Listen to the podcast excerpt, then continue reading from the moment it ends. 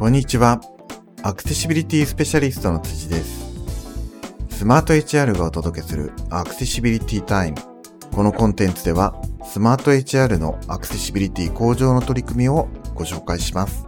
お気に入りのお茶やお菓子と一緒にお楽しみください。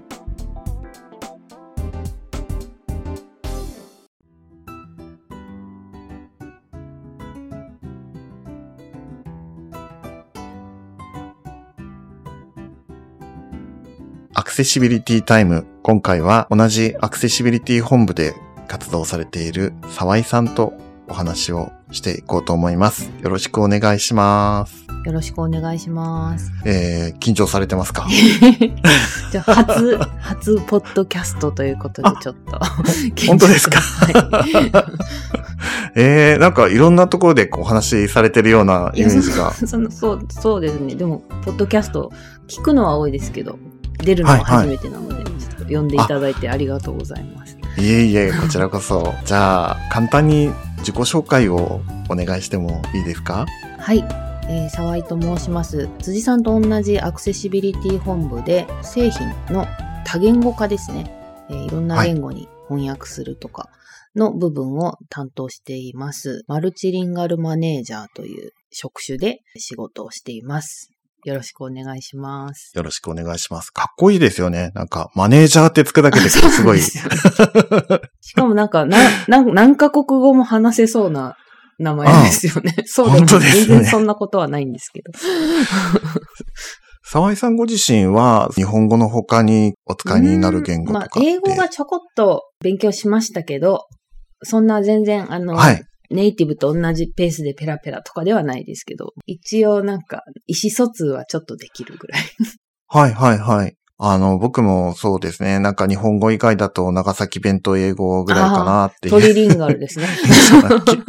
でもね、もうなんかさんじゅうねん以上東京にいるので、長崎弁はだいぶこう、使えなくなってきて、まあ、英語の方がまだマシなんじゃないかみたいな。そうなんですよ。長崎弁ってそんなに難しいんですね、とか言って。僕が住んでたのは、長崎の中でも田舎の方だったので、はい、やっぱり現地のお年寄りとかの言葉っていうのは難しくてですね、僕も聞き取れはするんだけど、こう同じ感じで返せないっていう。あの、先日、フランスに行かれた。あ、そうそうそう。そうなんです。ですよね。そうなんです。はい。フランスでも英語でお話をされてた。そうですね。あの、私、その今やってる仕事の内容に関する、専門にするオンラインの大学院っていうのをしばらく勉強してまして、でその大学はストラスブール大学っていうフランスにある大学がその講座を提供してるんですけど、フランスにあるんだけど、はい、授業とかは全部英語でっていうものだったんですね。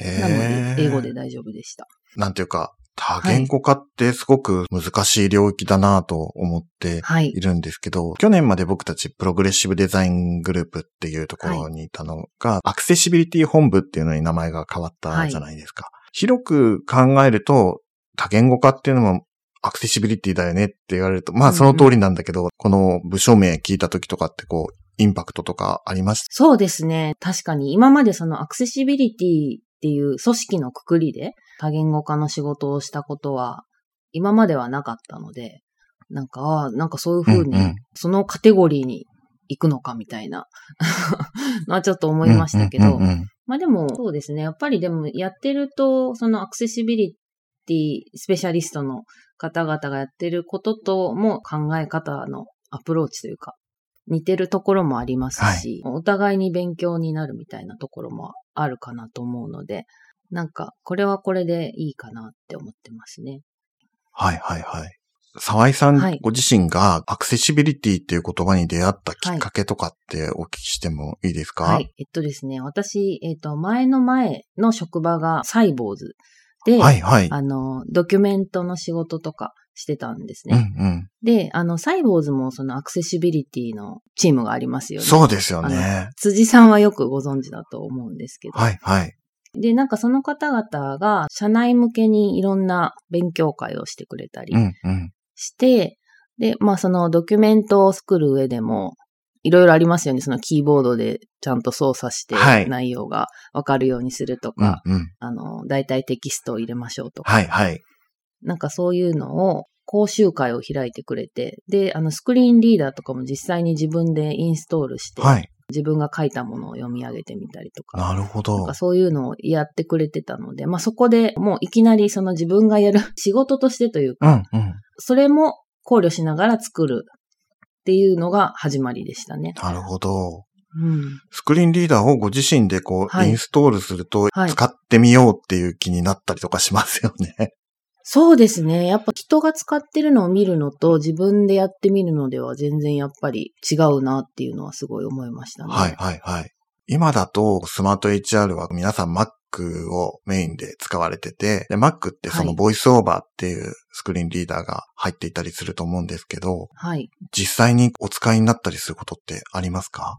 今はすいません、正直全然使わなくなっちゃいます。あ、はいはいはい。はい。いや、実はですね、はい、このボイスオーバーっていうスクリーンリーダー、うん、僕もまだ勉強中で、そうなんですね、高機能なんですけど、すごく操作が難しいやつなんですよ。はい、えー、いや、そうなんですよ。全然簡単じゃないんですよね、ああいうなんていうか支援技術というか。そうなんですよね。使いこなすのが結構大変で、モードから抜けるのが分かんなくなる。そうなんです。結構ね、はい、なんか大変ですよね。おそらく日本語がこなれてないところも大きく影響してると思うんですよ。なんか、はいはい、ボイスオーバーで使われてる日本語とかってものすごくその、はい、難しいんですよ、表現が。例えばディスエイブルになってるボタンってありますよね。押せないボタン。はいはいはいはい、そういうのも、うん、あの、Windows のスクリーンリーダーとかだと、こう、使用不能って呼んだりとか、することがあるんですが、はい、ボイスオーバーだと、単色表示って呼んだりするんですよね。あ、全然わかんない。いわゆる、まあ、単色で書かれてるから押せないんだよっていうことだと思うんですけど、これね、スクリーンリーダーを使ってる僕としても難しいんですよ。なので、また、どっかで、ボイスオーバー使い方講座とか、やれるといいなぁなんて思ってるんですけど、はい、ぜひその時は、はい、あの、ボイスオーバーと仲良くしてやってください。はい、あ, ありがとうございます。ぜひ。多言語化の仕事をされてるっていうことで、はい、今、スマート エイチアール は何カ国語ぐらいで提供してるんでしたっけ？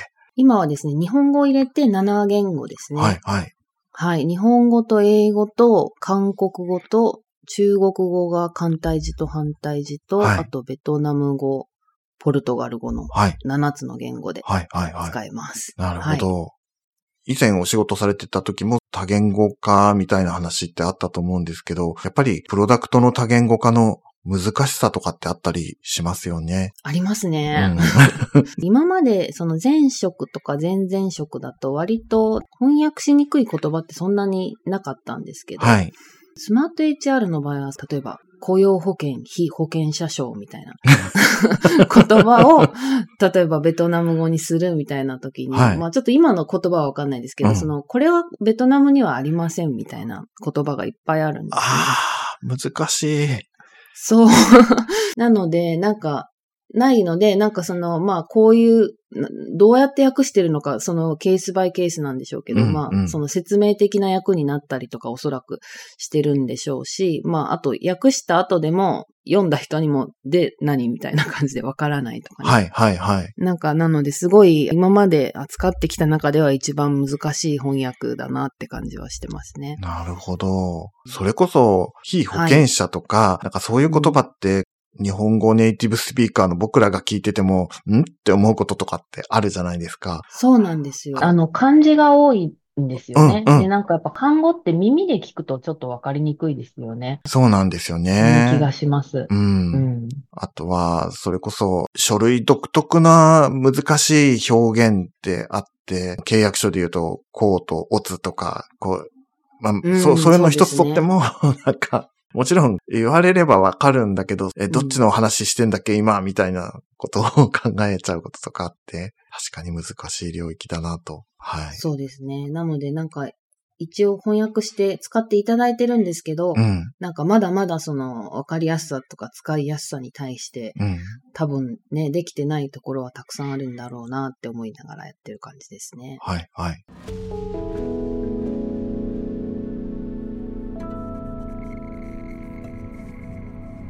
アクセシビリティタイム、タイム、タイム、タイム、タイム、タイム。外国語話者の方がスマート エイチアール 製品を使いやすくする取り組みとして、はい、最近だと優しい日本語をあの、はい、使っていこうっていう取り組みをされてると思うんですけど、はい、なんかあら、知ってくださってるんですね。あ、あもちろんです。あの、そうなんですよ。はい。はい。その使いやすさに関するアンケートみたいなのを、うん、あの、お客さんにしたときに、外国人の方がわからないときは、そばで日本語で説明してますみたいな、はい、あの、回答をいただいて、あ、日本語なんだと思って、うんうん、で、あの、そのお客様に実際に話を伺っても、やっぱりその人事労務の担当者の方、その日本人なので、はい、その相手が、そのベトナム人とかインドネシア人とかの方だったとしても、その、まあ、日本語で説明するしかないわけですよね。はい、はい。で、その、働きに来られてる方々も、まあ、あの、多少は日本語を勉強して来られてるので、はい。あの、まあ、噛み砕いた言葉だったり、ゆっくり話しかけたりであれば、割と日本語で大丈夫と。うん。いうようなことを伺って、あ、そうなんだ、みたいな。うん、なんか、頑張って全部ね、翻訳するのがいいと思ってたけど、はい、意外と日本語でもいいのかもしれないみたいな、はいはい、あの、発見がありましたね。僕なんかだと、うん、外国から来られてる方と話をするときって、もしかしたら、はい、英語だったらスムーズにコミュニケーションできるかな、みたいな感じに思って、その、英語で話しかけたりとかしちゃうことってあるんですけど、やっぱり日本に来られる方って、自分の母語以外で使える言語っていうと日本語になることが多いんですかね。うん、なんかそう、みたいですね。あの、あの、そういう統計というか、数字があって、うん、観光客の方はまたちょっとね、わからないですけど、はい、うん、その生活をしている方、日本で、うんうん、生活したり働いている方が、その日本で、そのどの言語でコミュニケーションしたいかっていうのを聞くと、うん、一番多いのは日本語ってことなんですね。はいはいはい。はい。なので、その、まあ、とはいえ、その、ね、非保険者証みたいなのって、うん、ちょっと難しいので、はい。なんかそういったその言葉の難しさであるとか、あとは漢字がね、やっぱり難しい方が多いので、うんうん、まあそりゃそうですよね。そう。その、振り仮名を振るとかですね。はい。なんかそういうところで、あのー、ちょっとよ読みやすくしたものを出すと、使ってもらえるんじゃないかなってことで、はい。はい。ちょっといろいろ今調べたり、お客さんにお話を伺ったりしているところですね。なるほど。この優しい日本語でスマート エイチアール のプロダクトの画面を提供するっていうのは、何か辞書を使ってこう、はい、いち対いちでこう優しい日本語にできるようなものなんですか？それとも、あの、やっぱりケースバイケースで一つ一つ、あの、考えていかないといけないところとかって。うーん、ちょっとね、その辺はまだ考えているところで。はい、はい。はい。あの、まだ始めたばかりなので、その、一個一個作るものに対して一個一個、うん、この言葉はこう言い換えた方がいいかなとか、うん、やってる段階なんですけど、そうですね。将来的にはその、例えば外国語への翻訳であれば、はい、あるわけですね。源泉徴収票はこういう風に訳すみたいな、はいはい、決まってますので、うんうん、なんかそうやってこう、ある程度ね、用語を適用して、どんどんスピーディーにやっていくみたいな方法が、もしかしたら、あの、できていくかもしれないですね、はい。ちょっとまだ全然手探りで、どういう風にすると分かりやすいと言っていただけるのかをまだ、バチバチの成功体験みたいなのがまだ得られてなくて、うんうんうん、これかっていうところに行ってないんですけど、はい。はい。あの、ゆくゆくはそうですね。全部のページが優しい日本語みたいになるといいなとは思ってるんですけど。なるほど。はい。そうすると、日本語を普段使っている方でも、やっぱり、この表現難しくてわかんないなっていう時には、こう、例えばボタン一つでもっとわかりやすい言葉で表現されて、こう、まあ、よりスマート エイチアール の、での手続きがしやすくなるみたいなこともあると思うので、すごくその、夢がある話だなぁなんて思いながら、はい。そうなんですよ。夢が、夢があるんですよ。うん。そうですよね。あの、自分のことを考えても、やっぱりその、新卒で、うん、こう、一年目で初めていろんな手続きをしたときに、その、社会保険料の控除額とか言われても、わかんなかったですよね。わかんなかったですよね。うん。うん。その、控除が引くことだっていうのも、最初はやっぱり知らなかったと思いますね。はい、はい。うん、なので、その外国の方だけじゃなくて、多分もっと、まあ今のところはその、例えば、あの、読みに困難がある、知的障害の方とか、うん、あと、はい、あの、聴覚障害の方も、手話が第一言語の場合は、そうですよね。ね、あの、書き言葉の読み取りがちょっと難しい場合があるっていう、はい、はい。ような、に伺ってるので、まあ、もしかしたらそういった方々にもあの便利に使っていただけるのかもしれないし、新卒であるとか、うん、あの経験の浅い方にとってももしかしたら分かりやすいかもしれないとかね、夢があるなと思って。そうですよね。やってる感じです。うんうんうん。うん、あの、ちょっと翻訳の話に戻りますけれども、日本語にはあるけど他の言語にはない言葉とかって、あの、ぼ、はい、僕は、あの、スクリーンリーダーの翻訳をずっとしてきたんですけど、なんかこう、そういうものに遭遇したことがあまりなかったので、それは大変だろうなと思いながら、はいなね、お話聞いてたんですけど、やっぱりそういうものって多いものなんですか？はい、うーん、そうですね。その、私は日本人なので、その、翻訳者の方に指摘されて初めて、あ、そっか、みたいに、うん、いう感じで、まあ今まではその翻訳をその外注する、はい、翻訳会社さんに依頼することが多くて、そうすると納品してもらえるんだけど、そのどこが訳しにくかったとか、うん、ここが伝わりにくいんじゃないかみたいな細かいところまでは、あの、わからないんですよね。はいはいはい。うん。で、なんか最近翻訳してくれる方を社内にだんだん来月も入社される方がいらっしゃるんですけど、はい。まあ、やっぱり近くにいると、いや、これはベトナムにはないですとか、うん、あの、これはむしろ、カッコ厳選ってもうローマ字で書いちゃう方が分かりやすいですとかね。なるほど。厳選徴収票のことを、ね。はいはい。厳選って呼んでますよとか、そういうのをあの教えていただけるので、うんうんうん。うん、やっぱり、その、実際に手続きを日本でしたり、その、その支援をしたりしてる方に、うん、その、どういう、どういうふうに伝いるのが一番分かりやすいのかっていうのを教えてもらいながらやるのがいいのかなっていう感じです。ただ私はディレクションしてるだけなので、うんうん、もう私が決めることはできないので、はい、その、はい、当、当事者というかの方の分かりやすさを聞きながらやるっていうのが大事なのかなって思いますね。はいはい。うん。いやー、これはもう本当に僕たちがやってるアクセシビリティの向上の世界でも同じような感じなんですけど、やっぱ実際のユーザーに触ってもらわないとわからないことってありますよね。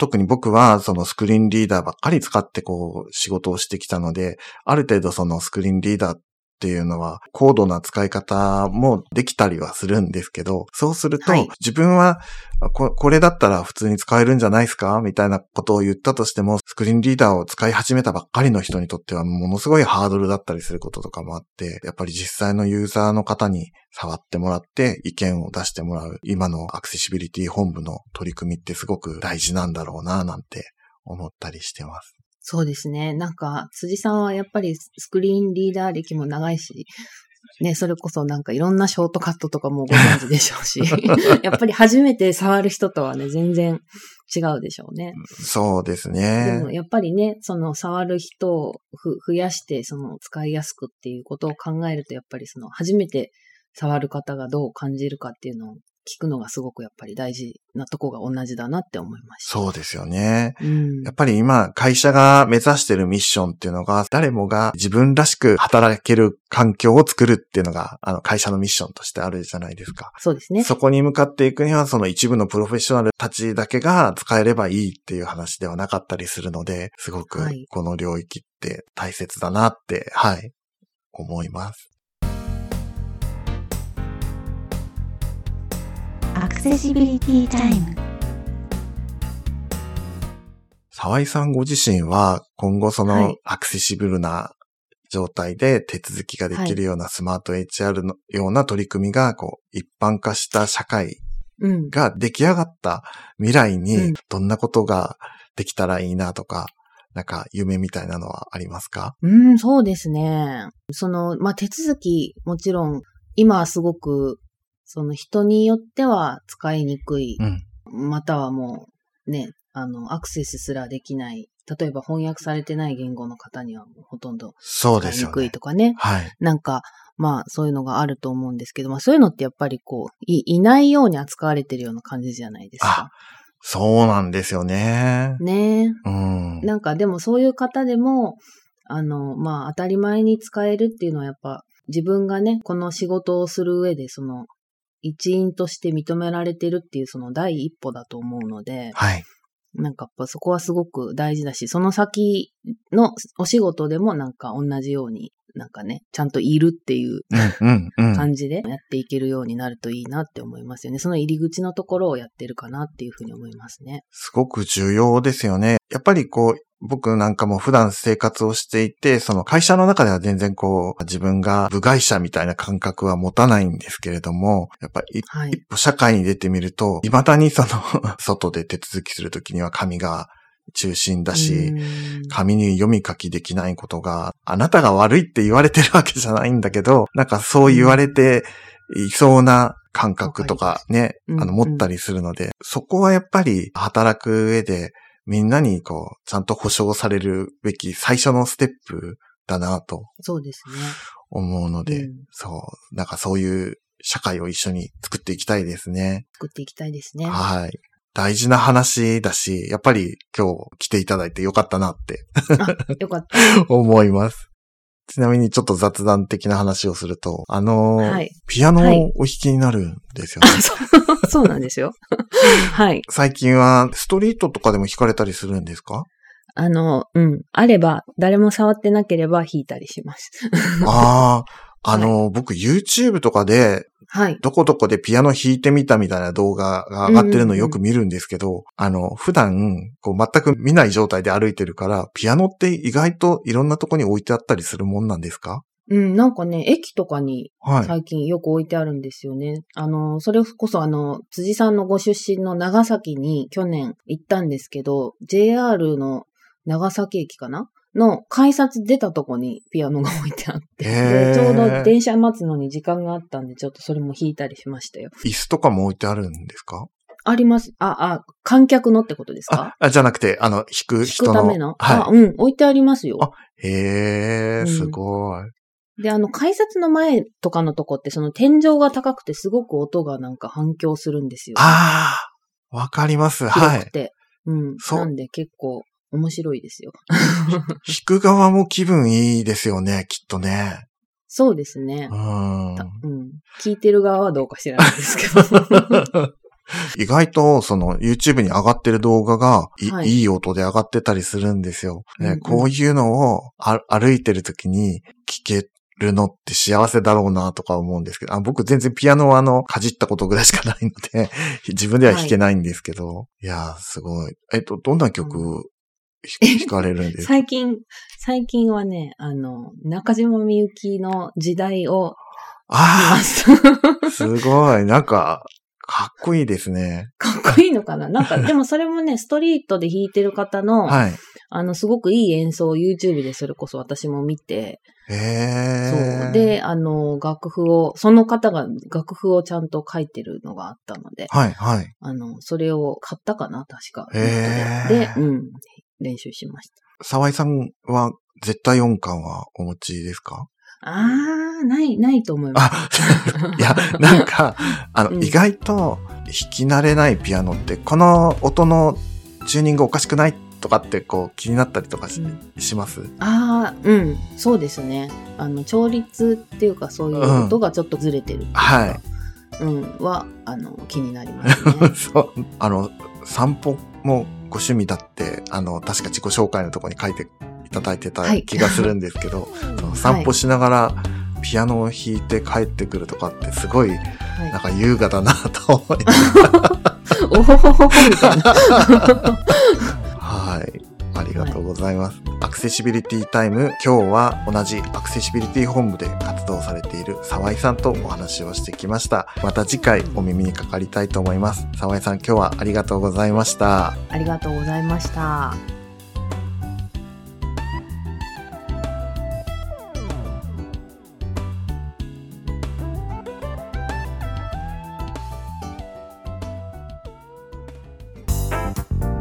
今回のアクセシビリティタイムお楽しみいただけましたでしょうか。アクセシビリティタイムではアンケートを実施しております。専用のアンケートフォームよりご意見ご感想などをお寄せください。アンケートにお答えいただいた方にはスマート エイチアール のノベルティをお送りしております。それでは次回のアクセシビリティタイムでお会いしましょう。